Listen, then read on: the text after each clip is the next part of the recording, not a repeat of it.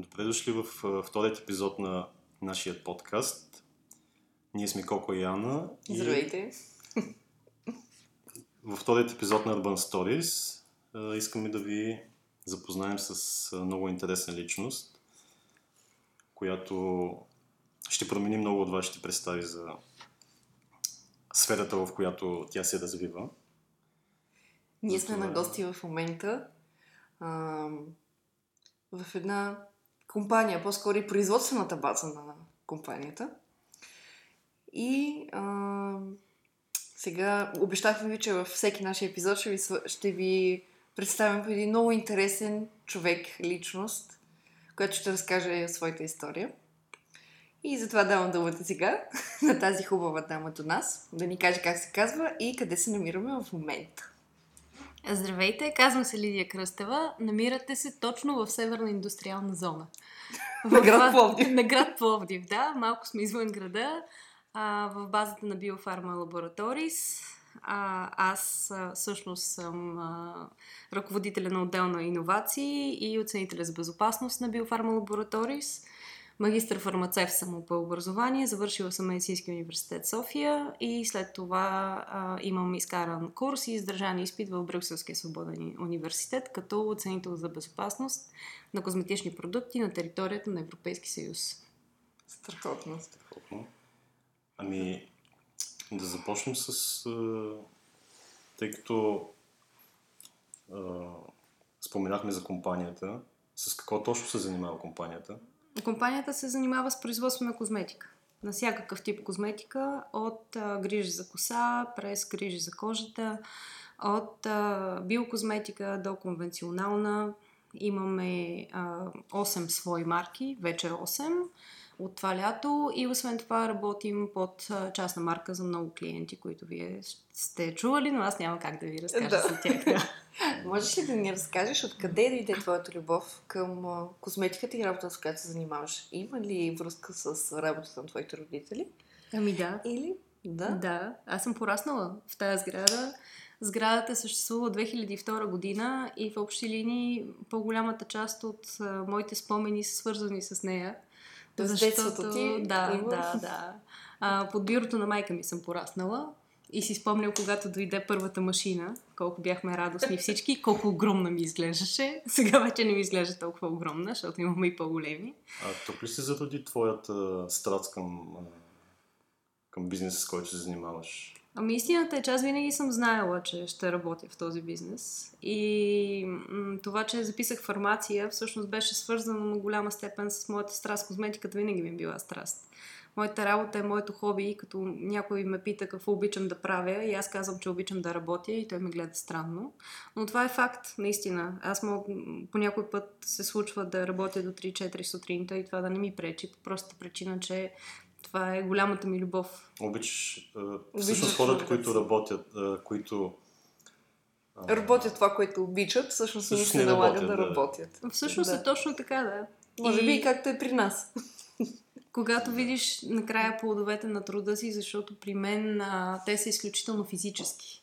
Тоест започва да заражда се една концепция, тя ти е в главата, ти си представяш колко готина ще бъде, как ще бъде нещо добро, което ще свършиш за хората, нещо, което ще им хареса, ще донесе положителна емоция.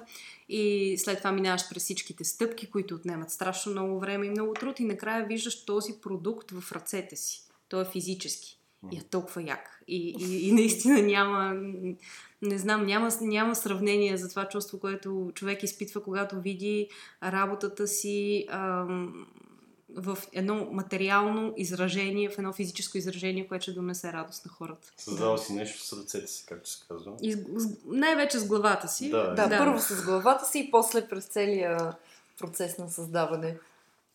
Да. А, как стартира всъщност Brave New Hair? Uh, Brave New Hair е предпоследния ми проект uh-huh. вече, защото това лято имам и нова марка. Но uh, Brave New Hair е моята голяма любов, защото uh, той стартира по много, как да кажа, много нестандартен начин. Uh, аз имам много малко близки жени в този свят, просто всичките ми приятели са мъже, така се случи в живота ми. Но а, имам няколко момичета, които са ми изключително близки. Една от тях е сестра ми, имам няколко въртовчетки и близки приятелки. И а, понеже а, съответно на мен козметиката ми е хоби, аз обичам да, да експериментирам в лабораторията и всяка една от тях се възползва от тази ми моя страст и реши да се възползва от свободното ми време, за да направя на всяка една от тях а, продукта, който ни беше нужен за решаване на определен проблем. А, това се проточи около две години след работа в лабораторията, сама с надута музика, експериментирайки с различни продукти.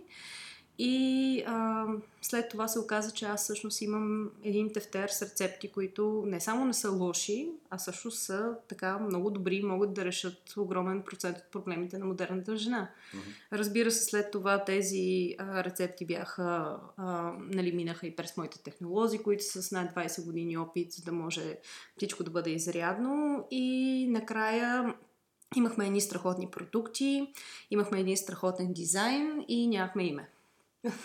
И понеже нямахме име съответно, и аз вече не мога да спя, защото нямам име и не мога да изкарам тая марка. Тя е толкова готина и въобще всички продукти вътре са толкова готини. И един ден просто се зачетах в едно списание и видях как генералният директор на една огромна козметична компания говори за Brave New World of Cosmetics.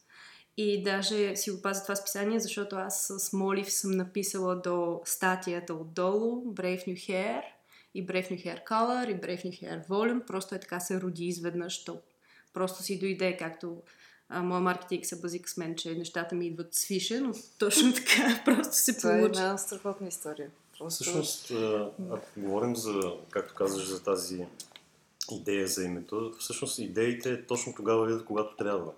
Защото когато седнеш, е, от личен опит мога да го кажа, когато седнеш да мислиш дадено име за даден проект, и е малко така трудно, защото хем искаш да си уникален, хем искаш да си... А, да няма нещо, което го има на пазара. Тъй... Ами, Brave New Hair за мен е много силно име. Защото самата марка, как да кажа, тя не е просто съвкупност от продукти за коса. Да. А, с нея ние се опитваме да, внеш, да внушим една сила на модерната жена, защото сега в крайна сметка а, всички сме много изморени, на всички ни е страшно скучно през цялото време и всички от време на време, как да кажа, guilty pleasure, обаче искаме да направим нещо с косата си, което абсолютно сме сигурни, че ще ни навреди жестоко. да. И това е факт. и сега а, понеже това, нали, трябва да си го доставим това удоволствие и не може по никакъв начин да, да се откажем от това си мъничко удоволствие, което ни кара да се чувстваме по-добре. Поддръжката на косата на една жена. Именно. И а, съответно тази марка е направена така, че да, а, как да кажа, да, да, да, да даде а, малко повече смелост на жената да експериментира с косата си, защото вътре има достатъчно активни съставки, които ще предпазят косата или ще я възстановят по някакъв начин. Тоест ние вдъхваме малко повече смелост. И после от а, тази цялата концепция за смелост а, започнаха, родиха се много идеи. А, имаме няколко кампании в чужбина, основено за а, как да кажа, за насърчаване на, на, на жените менеджери, за смелостта на жената, как няма нужда да си принцеса в леден замък, за да си смела кралица и да си герой в своето ежедневие. И затова името генерално Brave New Hair придоби, как да кажа, едно по-различно значение от просто марка за коса. Може ли да ни кажеш по две-три думи за няколкото серии, които съдържа Brave New Hair? Продуктите, О, които са... Мога. То не, не по няколко. Много думи мога да кажа. Ами, ам, сериите се делят в общи линии, те са изцяло насочени към проблеми. Проблеми първо, първоначално на скалпа и след това на косата, защото моето мнение винаги е било, че а, кожата, т.е. скалпа, защото скалпа е кожа, има нужда от много повече грижа, отколкото самата коса, защото ако скалпа е здрав и косата ще бъде здрава. И... Е, той скалпа също се почвата на Да, всъщност. Именно, Да. да. Тя оттам расте. И затова а, сериите са насочени, доста от тях са насочени всъщност към грижа за скалпа. Има а, серия за растеж и сгъстяване, и, която протектира от косопад. А, тя е направена съответно отново свързано с името Brave, да имаме Brave голяма коса и да не се притесняваме, защото ни е тънка и вяла косата. А, имаме серия, която е за бързо омазняващ се и чувствителен скалп, а, която историята е много интересна, защото а, тя е направена за моята братовчетка, Мгм. която всеки втори ден ставаше 3 часа по-рано, за да си измие косата, защото косата ѝ е до кръст. Обаче се омазнява жестоко. Да, това може да го каже само една жена. Мъж това не може да го Да, и не може да го почувства Да. като Е, проблем. много рядко мъжете го... Да. Не, а, аз генерално тогава реших да пощада себе си, защото тя ставайки 3 часа по-рано беше много нервна. И много ми се караше и реших да направя нещо за себе си.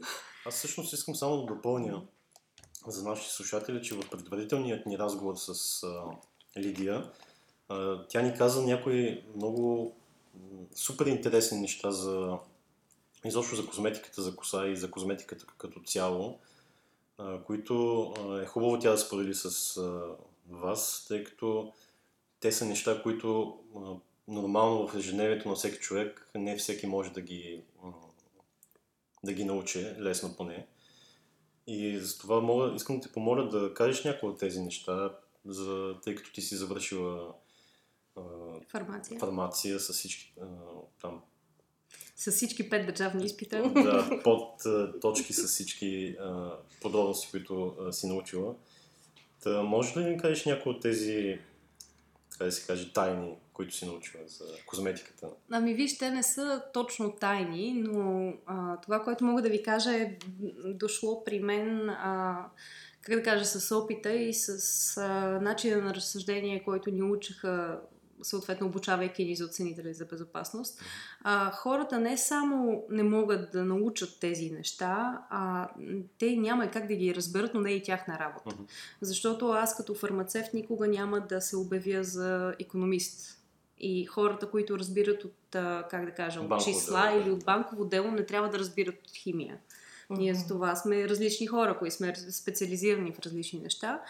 Ам, за козметиката мога да кажа много неща, но това, което ам, за мен е много важно напоследък особено, е, че, ам, как да кажа, в пространството се носи един разговор, който демонизира козметичната индустрия и съставките в козметиката и се внушава на хората един страх от козметиката генерално. Тук искам да вмъкна, че козметиката, мили хора, не е нещо задължително. Ако искате, не я ползвайте. Тя не е от първа необходимост. Но ако ще ползвате козметика, а, не, не дейте да вярвате толкова първосигнално на всяка една информация, която стига до вас, защото знаете, че а, информацията, която е създадена да плаши хората, всъщност е най-силна и най-бързо се разпространява. И от, а, всъщност по тази тема аз сега ще говоря не като а, част от биофарма, а като оценител за безопасност. А, искам да разкажа малко за това каква е разликата между опасност и риск. Защото в оценките за безопасност всъщност ние оценяме риска от дадените вещества и продукти като цяло, защото опасността тя вече е идентифицирана.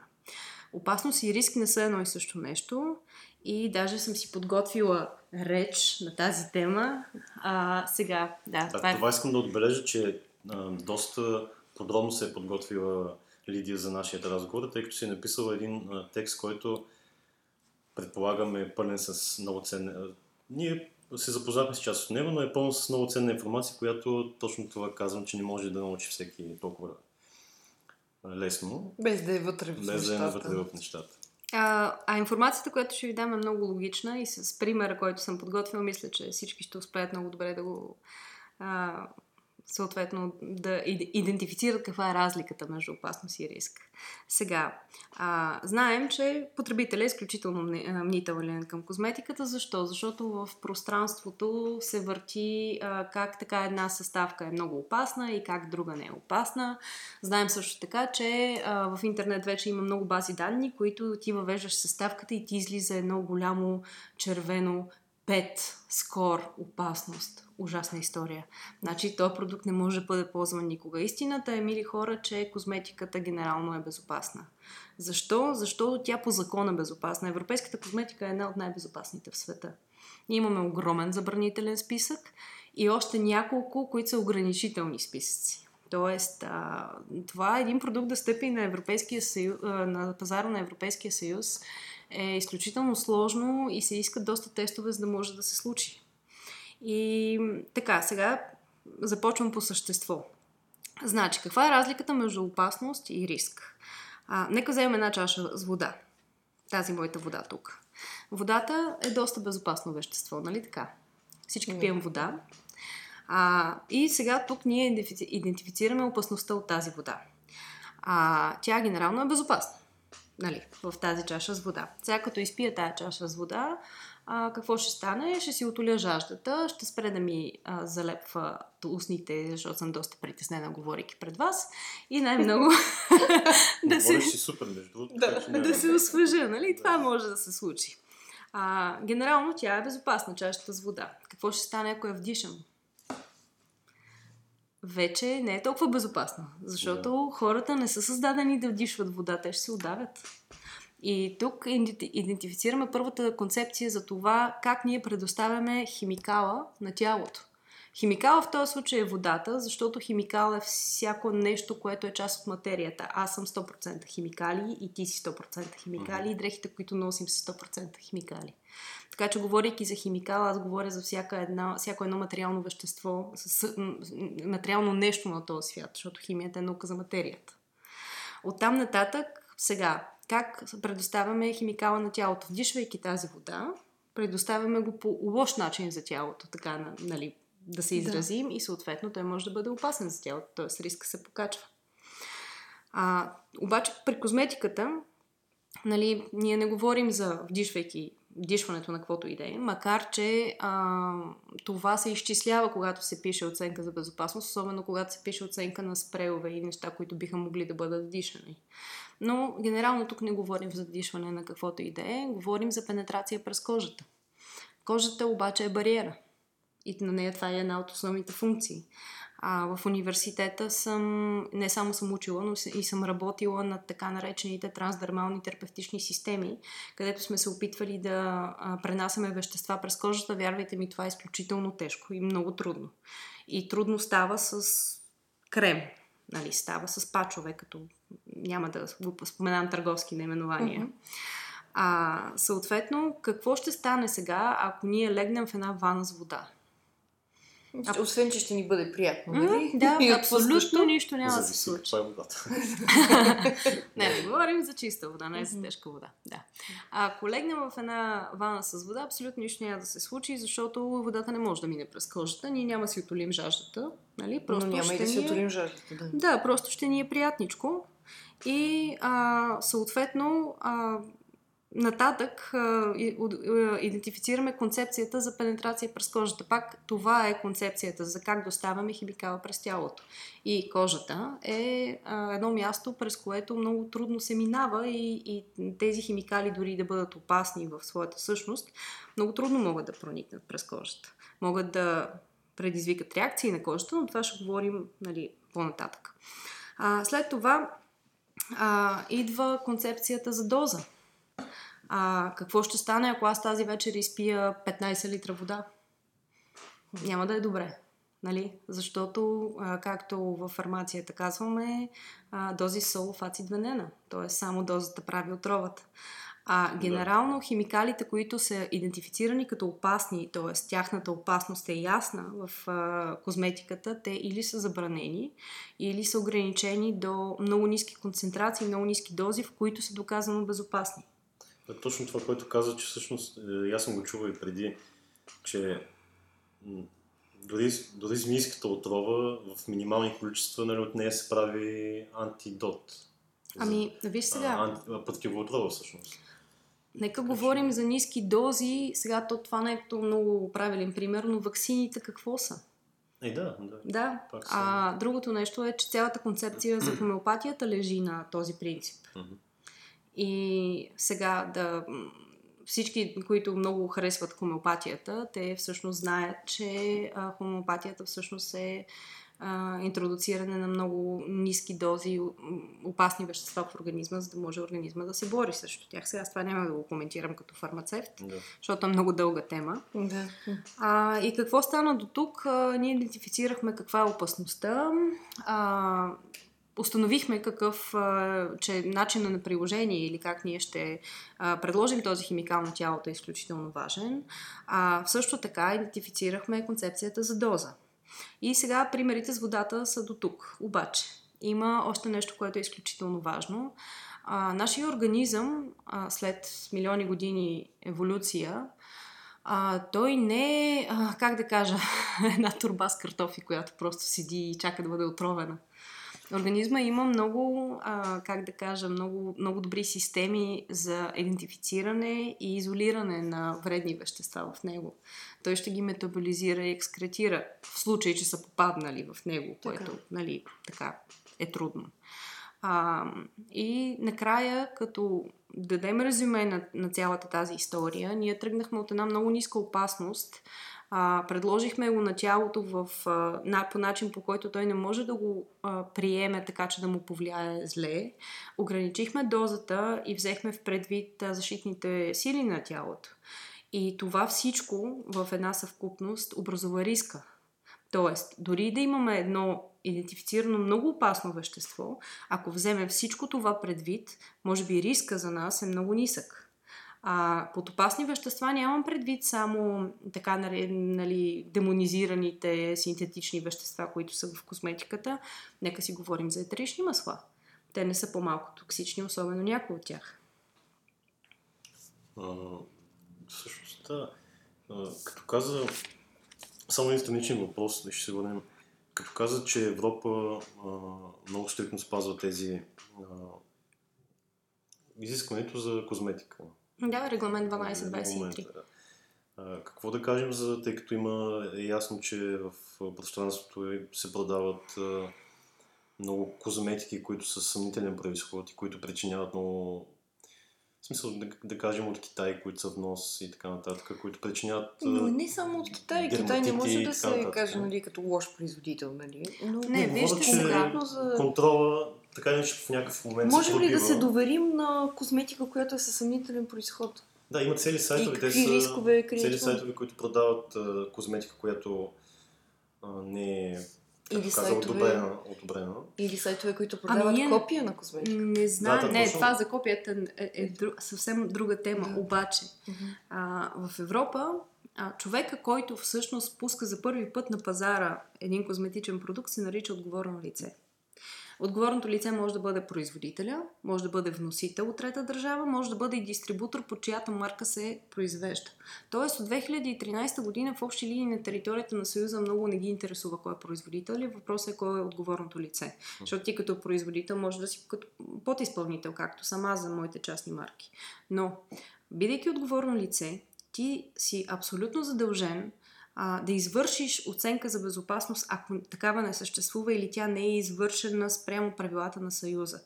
Тоест, всеки един вносител от трета държава е длъжен да изготви оценка за безопасност и да а, предложи нужната документация и съответно а, нужните доказателства, че продукта, който внася е безопасен и в него не съществуват забранени за територията на Европа вещества. Така че дали един продукт е реално а, произведен в Европа или е внесен от трета страна, имайте предвид, че вноса в Европа на козметични продукти е много тежка. А, аз бях преди, може би, по-малко от месец бях в Тайван. А, Тоест не е задължително да е внесен от някъде, може и тук да си е произведен, просто да, е, да няма контрол на това нещо. О, да, да, да. Това е другия въпрос. Но това, Да. което исках да ти кажа е, че бях в Тайван и там се запознах с доста местни производители. Между другото, тайванската козметика е на доста високо ниво, което така много... Няма да кажа, че ме очуди, но така ме възхити. И много голяма част от тях обаче се оплакваха, че всъщност те не могат да внесат на територията на Съюза, защото използват това или това, което не е регистрирано тук. Тоест, ние тук не можем само да изключим веществата, които са забранени. Ако нещо не е регистрирано в тия списъци, то също не може да влезе. Той също е невъзможно. Абсолютно. А това с контрола, това е много болна тема, защото а, тук трябва да за- засегнем темата и на малките така наречени производители и на DIY козметиката, защото а, един козметичен продукт, за да бъде доказано безопасен, той трябва да издържава ни определени тестове и да има оценка за безопасност. А, има много наричат се сега на световно ниво инди брандове, които ам, си въобразяват, че могат да направят козметичен продукт или в домашни условия, или някъде в малка лабораторика и, и понеже това е хендмейд и е супер, нали, според тях натурално. Изглежда много натурално, Да. уха е обичайно Което хубаво. означава, нали, натурално е равно на безопасно, което е абсолютна глупост. И... И- Да, но там няма никакъв контрол върху Няма контрол, защото те не могат да... То няма производство. И никакво доказване на съставните вътре. Аз Абсолютно. А те не могат да ги намерят. Представете си, аз съм тук, виждате къде съм. Да. Ако Рези иска да ме провери, те ще ме проверят. Те си ме и проверяват. Постоянно. Да. А жената, Но- която прави домашен сапун и примерно дезодорант, домашен крем, защото съм виждала и такова нещо, тя го прави вкъщи и в кухнята си. Къде Аз ще точно в намерят? предварителния ни разговор точно ще, ще върна на- точно на това, че а, когато споменахме за лавандовото масло, мисля, че, а, за лавандовото масло ли говорихме тогава? Или? Ние за много масла говорим. Да. Да, включително и във беше? ти ни разказа една история, която а, майка е мазала детето си с... А, Не, това беше за сенсибилизацията на поколението. Все повече а, данни започнаха да излизат, че а, нашето поколение, така наречените милениали и, и нашите деца, а, имат много, т.е. дават доста по чести и доста по-тежки реакции спрямо вещества, които в, нали, преди в миналото е нямало толкова много регистрирани реакции. А, сега, за да ви го обясня това нещо, трябва да ви разкажа а, за термина сенсибилизация. Какво означава сенсибилизация? Това е попадане на алерген за първи път в а, тялото. Тогава тялото реално не реагира, защото то започва да изгражда антитела и то не може да реагира от първия път. Но вече при вторична среща с този алерген или процеса на елиситация, тогава вече тялото дава алергична реакция. Веднъж а, сенсибилизирано тялото срещу нещо, то е сенсибилизирано до края на живота си. И а, тази масова употреба на, а, пак няма да кажа домашно направена козметика, но масова употреба на вещества като етерични масла или, или вещества, които съдържат тежки алергени, а, още това... повече към деца, към съвсем малки деца, които нямат такава... А те хората даже не могат да си, да си, да си представят, не, то, то не е точно до имунитет, те хората не могат да си представят как могат да сенсибилизират детето си. Примерно, този случай, който ти разказах е а, етерично масло. Майка използва етерично масло вместо парфюм, защото синтетичната парфюмерия е най-лошото нещо на света. След това прегръща детето си. И детето излиза с алергична реакция към няколко компонентите на това етерично масло. Тя не го е поставила върху детето. Да, а върху себе си. Именно. Обаче детето е имало контакт. Просто хората трябва много хубаво да си представят наистина опасностите, които идват от неконтролираните съставки. И това може да въжи за почти всяко едно масло. И м- благодарение на този бум, съответно, с а, забраняване на, не забраняване, а с оплюване на това и това, а, самите производители, те са притиснати до стената, дори и големите производители са притиснати до стената и те започват да не използват съставки, срещу които, примерно, които се демонизират в интернет, но започват да използват други, които трябва да ги заместят, защото тая функция трябва да се поема от нещо, които реално дозата им е 3-4-5 пъти по-голяма, за да могат да работят. И реално, пак говорихме за риска и опасността. Опасността е по-малка, обаче риска е по-голям. Да, както, например, много често се казва риска от консервантите. Консервантите в храната, консервантите в козметиката и така нататък. Да, това е другата тема, която Да. говорихме в предишния Толкова ли са опасни за консервантите? да. Защото моята най-добра приятелка, пример от най-близкото ми обкръжение, 3 или 4 години и се цепат ръцете от вътрешната страна на дланите. Просто се отваря рана, която не може да затвори по същия начин отстрани. Тук, на ръцете, на лактите. Правя се изследвания за а, алергия към какво ли не.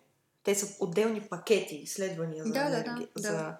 а, след няколко години тестване се оказва, че тя има алергия към някои от консервантите в козметиката. И се наложи просто да изхвърли цялата си козметика. И когато казвам козметика, това не е само крем за лице, шампуан, спирала, червило, веро, спрей Мгм. за крака и какво ли още не. Всичко, което ти си докосваш по някакъв начин до тялото. Кажи ни сега ти Да, за говорихме консервантите в а, козметиката. от деве за информираното съгласие. Защо се изписват съставките на гърба на всеки един козметичен продукт и защо те трябва да се изпишат както трябва. А, ние сме вече много хора на тази планета. И също така сме с много умесени фенотипове. Тоест гените ни вече са кръстосани много пъти. И а, съответно всеки един организъм няма такова нещо, което а, да е тотално хипоалергенно. Тази концепция не съществува и тя даже беше забранена наскоро от един нов регламент 655 от 2013 Тоест не можеш да твър- твърдиш, че нещо не може да се даде алергична реакция към него. Абсолютно няма как да го а, твърдиш, защото ние сме страшно много хора и всеки един от нас ще направи реакция към нещо. Има един случай, между другото, а, на а, анафилактичен шок към арганово масло. Чисто арганово. Един случай. Обаче има. съществува, да. Да. А, това, че тя е направила алергия към а, консервант, по същия начин можеше да направи алергия към масло, или към антиоксидант, или към, към нещо друго, или към емулгатор. И точно за това говорих одеве за демонизирането на някои неща, защото а, тя е направила алергия към консервант и това ни се съобщава. Не ни се казва цялата история, обаче, която Да, всъщност да, е, е, е м, много важна част. Това е извадено от контекста. Тя е направила алергия към консервант и тия Аз не консерванти... мога да кажа точно кой, не мога да кажа в коя козметика, която тя е използвала, но факт е, че Това се няма налага значение, защото... смяната на цялата ви козметика. Е, да. Да, защото аз мога да си представя кой е бил той консервант, между другото, като ми каза смяната на цялата Мгм. козметика. А, сега, когато се установи една определена реакция към определен продукт, независимо дали е консервант, емулгатор, антиоксидант или каквото се сетиш друго, а, тези състави на гърба на а, козметичните продукти, те са за това. Защото ти ви, примерно аз съм алергична към феноксиетанол. Видя ли, че има феноксиетанол вътре, аз това не мога да го ползвам. Защото не е подходящо за теб, но това не Именно. значи, че не е подходящо за нас двамата с Коко. Абсолютно. Аз съм алергична, примерно, към бензилов алкохол. Или към натриев бензолат. Или към калиев сорбат. Примерно, цитирам тези, защото те са най-често употребявани вместо ужасните, отвратителни, демонизирани парабени. Нали? Обаче, а, един от тях, всъщност, е идентифициран алерген. Един от парабените. Не, е, един от консервантите, Един които консерва- изброих.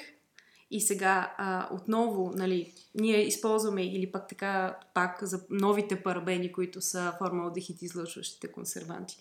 Те се поставят в такава концентрация в продукта, така че да го запазят и не е задължително съответно човека да има реакция към тях. Ако ти си чувствителен съответно към формалдехид излъчващи, ти никога няма да си купиш продукт, който ги съдържа. Но по същия начин е, аз съм примерно алергична към розово масло. Еми няма да използвам розова вода. Или, Да. или крем с розово масло. Искаш ли сега да ни кажеш, като споменахме за розовото масло? А, примерно, кажи на нашите слушатели какво, а, колко струва в момента един литър розово масло и къде се намира България по производство на розово масло? Сега, розовото масло, първо да ти кажа, не се продава на литри, а на килограми. Добре, ето, приемам грешката и вече ще знам. Чудесно. Колко А, струва един килограм розово Сега мога да ти кажа а, една статистика от последните няколко години, всъщност от 2014 година, както аз работя в тази индустрия. Пика на цената на розово масло беше 14 000 евро на килограм. Най-низката цена, която аз лично в моята практика съм виждала, е 9000 евро на килограм. Най-ниската цена. Най-низката цена. Р- знам, че в миналото е стигало и до 6. Да. Чувала съм митови и легенди. След като ни каза тази информация, искам да те попитам, мислиш ли, че в крем, който струва 6 лева на пазара и е написан, че е крем с розово масло, в него има розово масло? Ами аз не мога да ви отговоря на този въпрос. Това е въпрос на изчисление. да, но или в него има само аромат на рози. Да, разликата, нали, между... Сега, истина е, че а, розовото масло а, е много силно ограничено. А, ние даже сега предполагам, че много хора ще скочат, защото преди известно време отнесах един голям скандал от една дама, която а, ми се скара, че а, казвам, че розовото масло е ограничено, защото аз българка ли съм. Ама аз съм и фармацевт, освен че съм българка и освен това съм и оценител за безопасност. Розовото масло е ограничено благодарение на а, една съставка, която се съдържа в него, която се нарича метилевгенол. Метилевгенола не е от тези алергени, които а, над определено количество трябва да се изпишат на етикета. Той е забранен над определени количества. И съответно а, това прави, това ограничава самото количество розово масло, което може да се сложи в един продукт. Но въпреки всичко, Нали? Можем да си направим едно много просто изчисление. Да кажем, да го смятаме на най-низката цена 9000 евро на килограм. Ако крема струва 6 лева и е 50 мл, колко му струва опаковката? Колко му струва транспорта? Колко му е струвала рекламата и тия хора от какво печелят? Да. Можем да оставим това така и всеки да размишлява върху него. Всеки си има калкулатор, Excel. да. Беше ни разказала една много интересна история за, в предварителния ни разговор за климатичните промени и как ще повлияят те върху производството ни на роза. Да, това е моя много любима тема за климатичните промени. Любима от гледна точка на това, че ам, чува се напоследък или чета и социалните мрежи, особено в България, че има хора, които така силно се съмняват, че има климатични промени. Аз съм човек, който обаче пътува из целия свят, наистина, и пътувам страшно много всяка, всяка година и виждам наистина как климата се променя. Сега, ние сме в едно прекрасно място и сме защитени от всякъде. При нас няма урагани, цунамита, вихрушки, торнадо и така нататък, но това не означава, че в България климата няма да се промени рязко и ние няма да пострадаме. И първият, който ще пострада, това е розата. Защото българската роза а, питат ме на кое място в света сме по производство на роза. Не, ние не сме на никое място в света. Ние сме единствени. Ние сме на първо и единствено място, защото не се състезаваме с никой. Българската роза е уникална. Тя е талон за качество. И благодарение точно на тези много специфични почвено-климатични условия, които са в нашата розова долина, тя е толкова специална, защото състава и не може да бъде имитиран нито от турската роза, нито от китайската, нито от вьетнамската, защото роза дамасцена расте на много места в света. Просто нашата е много специална. Но в момента, в който климата започне да се променя, съответно розите няма как да растат или поне няма как да растат в, по, по този си вид. И вече, между другото, има производители, които неофициално, но започват да се насочват към други типове роза по простата причина, че не могат да си избият инвестициите за годината. Да. А, добре, тъй като говорим за българската роза, можеш да ни кажеш, ако, ако знаеш всъщност откъде започва всичко с българската роза? Аз, аз лично не знам от кога е започва България да, да произвежда. Не мога да ти кажа с точност. Uh-huh. Мога да ти кажа, че... Чисто исторически говоря. Исторически българската роза е била тук преди няколко века. И всички знаем, съответно, а, нали, книгата на Алеко Константинов за Байганю. Е, да, да. И, и, и всъщност българската роза е много, много, много назад. А, има историята си в България, но българската роза не е българско растение. Тя е привнесена Да. и тя се казва роза дамасцена, защото е привнесена от Дамаск. И даже... Просто тук е мястото, както се казва. Не, тя тук може просто се е оформила в малко по, по, по, по-различен вариант и даже Института на розата м- през средата на миналия век е оформил нов ботанически вид, който се казва роза каналика. А, и пак казвам, българската роза е единствена и ние не сме на никое място. Ние просто сме единствени. Но добива на съответно на розово масло и розови продукти просто спада постоянно, защото климата се променя. Беше ни споменава нещо много интересно за масло, което аз не бях чула за него, а именно здравецовото масло. О, здравецовото масло е така един много интересен продукт. Аз не знам защо хората генерално не са чували за него, защото то е толкова старо, колкото и розовото.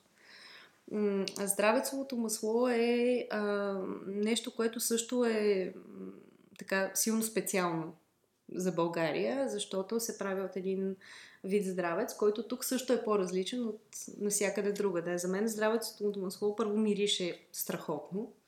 А, и след това то има известни, известно влияние върху кожата, положително.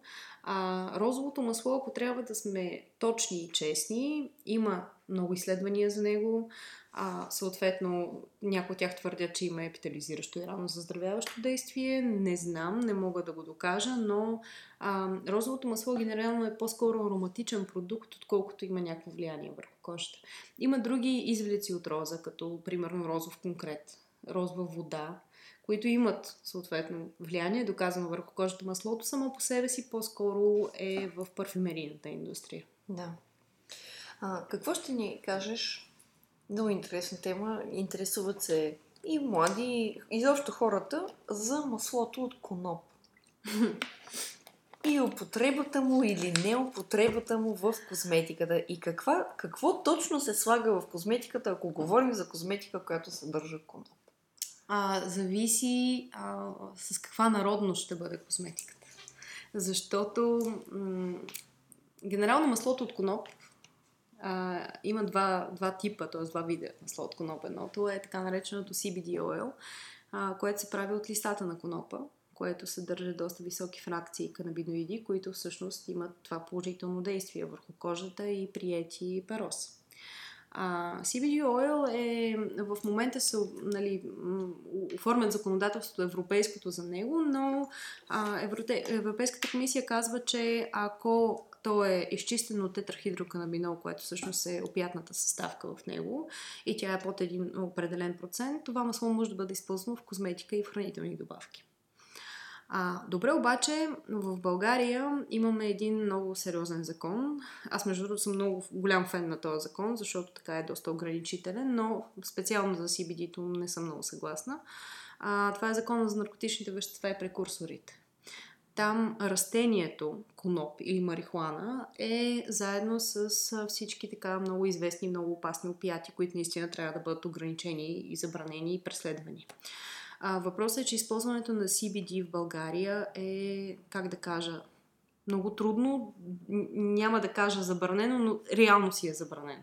Да. А това, което се използва масово, особено нали, на територията на нашата страна, това е конопено масло, което идва от а, семената на растението. Това е съответно канабис сатива seed oil. А, seed oil е много хубаво масло, защото не запушва пори много леко масло с хубави масни киселини вътре, обаче то не съдържа канабиноиди. Или поне Тоест да го преведа на, на малко по-прост език, ако съм, ако съм разбрал правилно. Законът в България така е построен, че забранява да кажем ти да си насееш една плантация с О, тотално те забранява. И, да си, и, да си направиш за козметични Или използва за козметични, защото не се знае пък... Виж, имаше доскоро ам, разграничение между индустриалния канабис и а, канабис, който се използва като опят. Uh-huh. А, доколкото разбрах, пак не съм го прочела, но хора, които се занимават с това нещо ми казаха с индустриален коноп, че от 15 октомври тази година имаме ново ограничение. Индустриалния коноп също е включен в забранителен списък. Така че генерално а, можем да се, как да кажа, да се разминем с това масло в козметиката, но все пак има да. и други хубави масла. Да. Аз искам а, да кажеш, а, тъй като в също предварителния разговор, който водихме, а, ти каза нещо много хубаво за Brave New Hair, че сте участвали на изложение, на О, което да. сте а, сега поправим ако греша, но сте били отличени като единствената марка с най- най-чист продукт ли? Не. Как точно се... Как, как беше? Как сега ще ти разкажа, да, да, да, историята да, точно, да. Точно цялото изложение е нещо. Всъщност, да, изложението се казва Космопров. Държавата е Италия, града е Болония. Това... Коя година се случва това? 2019 година. А, 2007. Да. А, това изложение, ако не се лъжа, е или на 52 или на 53 години, всяка година. Това е най-голямото и най-старо изложение за козметика в света.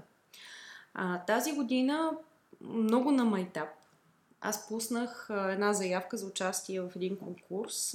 Всъщност този конкурс имаше за цел да определи... Както на майтап се създава древния хер. Буквално така се случват нещата, да. Но този конкурс имаше за цел да определи а, трендовете, т.е. козметичните продукти, които а, са най-трендови а, от всички участници. Представете си, това са участници от целия свят. Мисля, говорим за над 7000 производителя.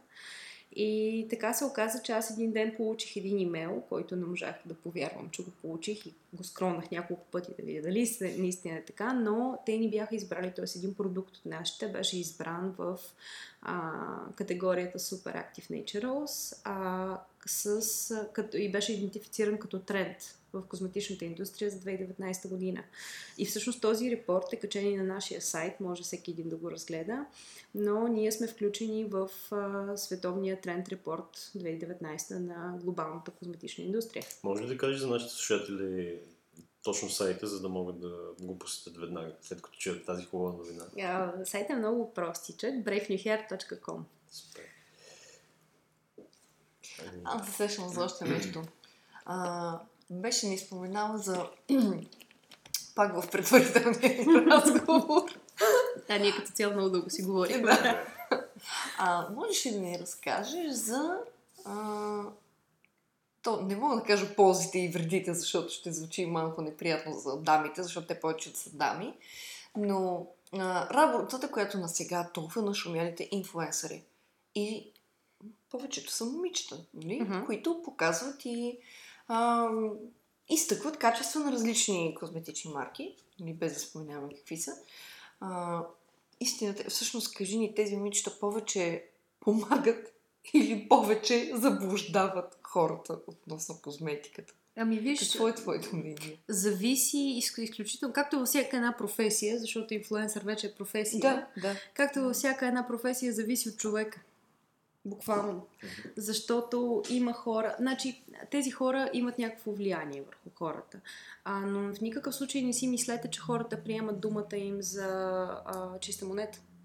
Много малко от тях приемат думата им за чиста монета. Това е дали един инф- инфлуенсър може да повлияе добре на марката или не, зависи първа точка от марката и втора точка от човека, който а, се нарича инфлуенсър. Защото когато а, един човек, а, как да кажем, прави реклама на всичко от събуждането си до лягането си, а, хората не са глупави. Те просто прозират, че целият му живот се върти около това, кой с какво ще го спонсорира и кога.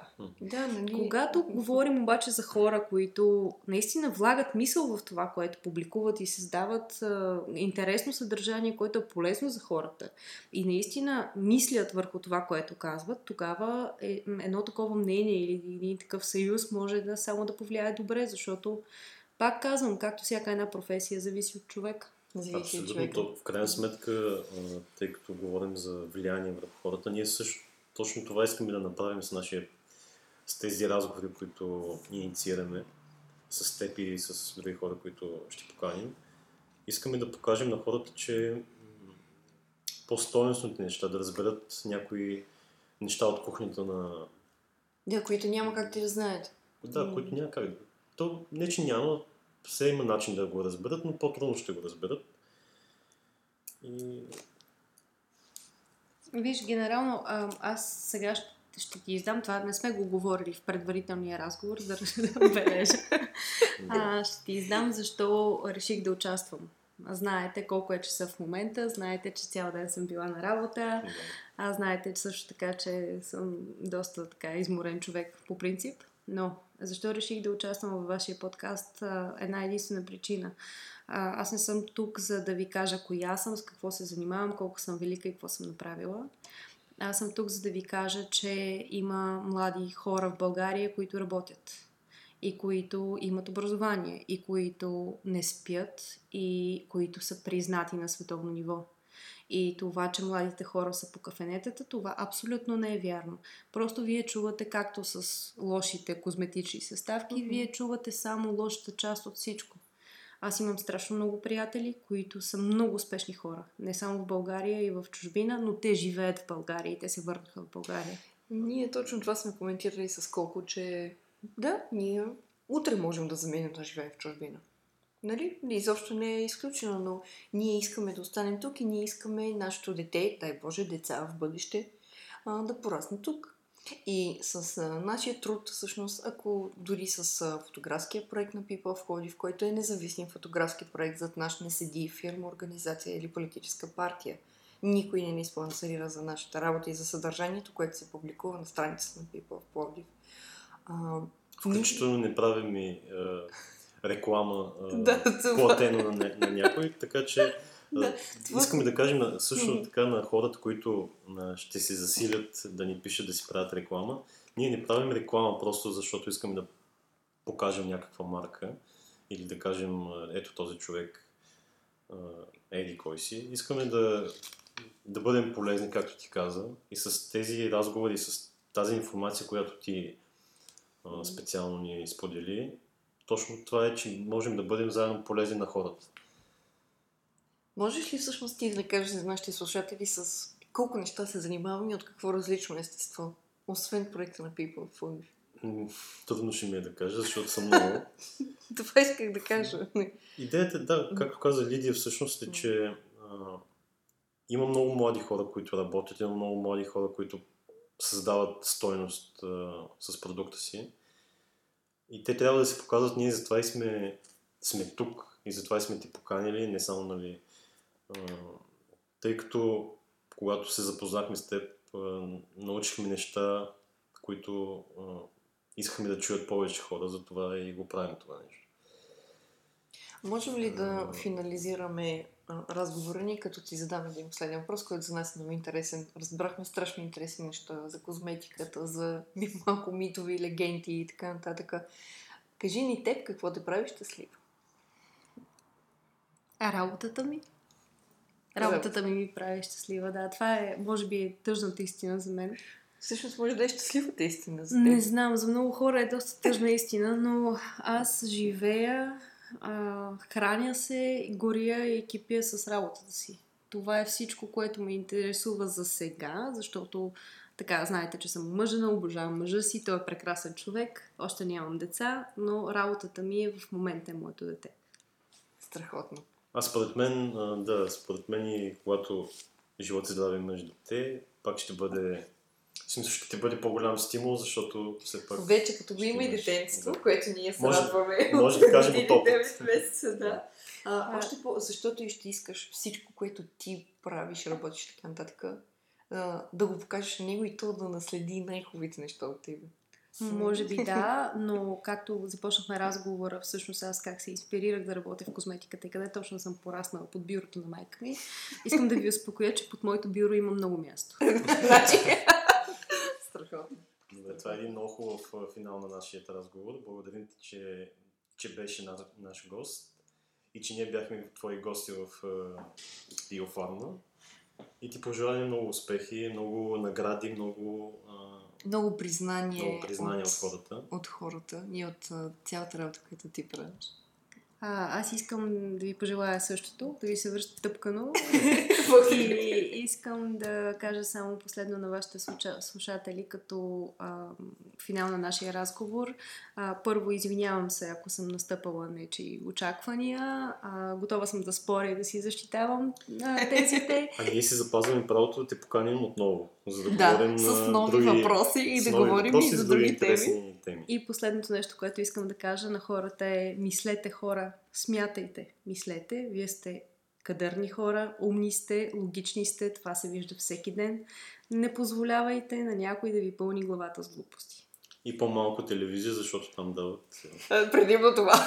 много глупости. Благодарим ви, че, бяхте, че ни слушахте до края. Да. И Подготвили, подготвили сме ви за следващия, за следващия път. И разговор пак с интересен човек, с млад човек, който преди една седмица, независимо от крехката си възраст, стана майстор, майстор по художествено свещолеене. Оставяме и ще се чуем, ще се чуем, ще се видим, по-скоро ще ни слушате следващия път, в следващия ни епизод. Чао, чао! Чао, чао!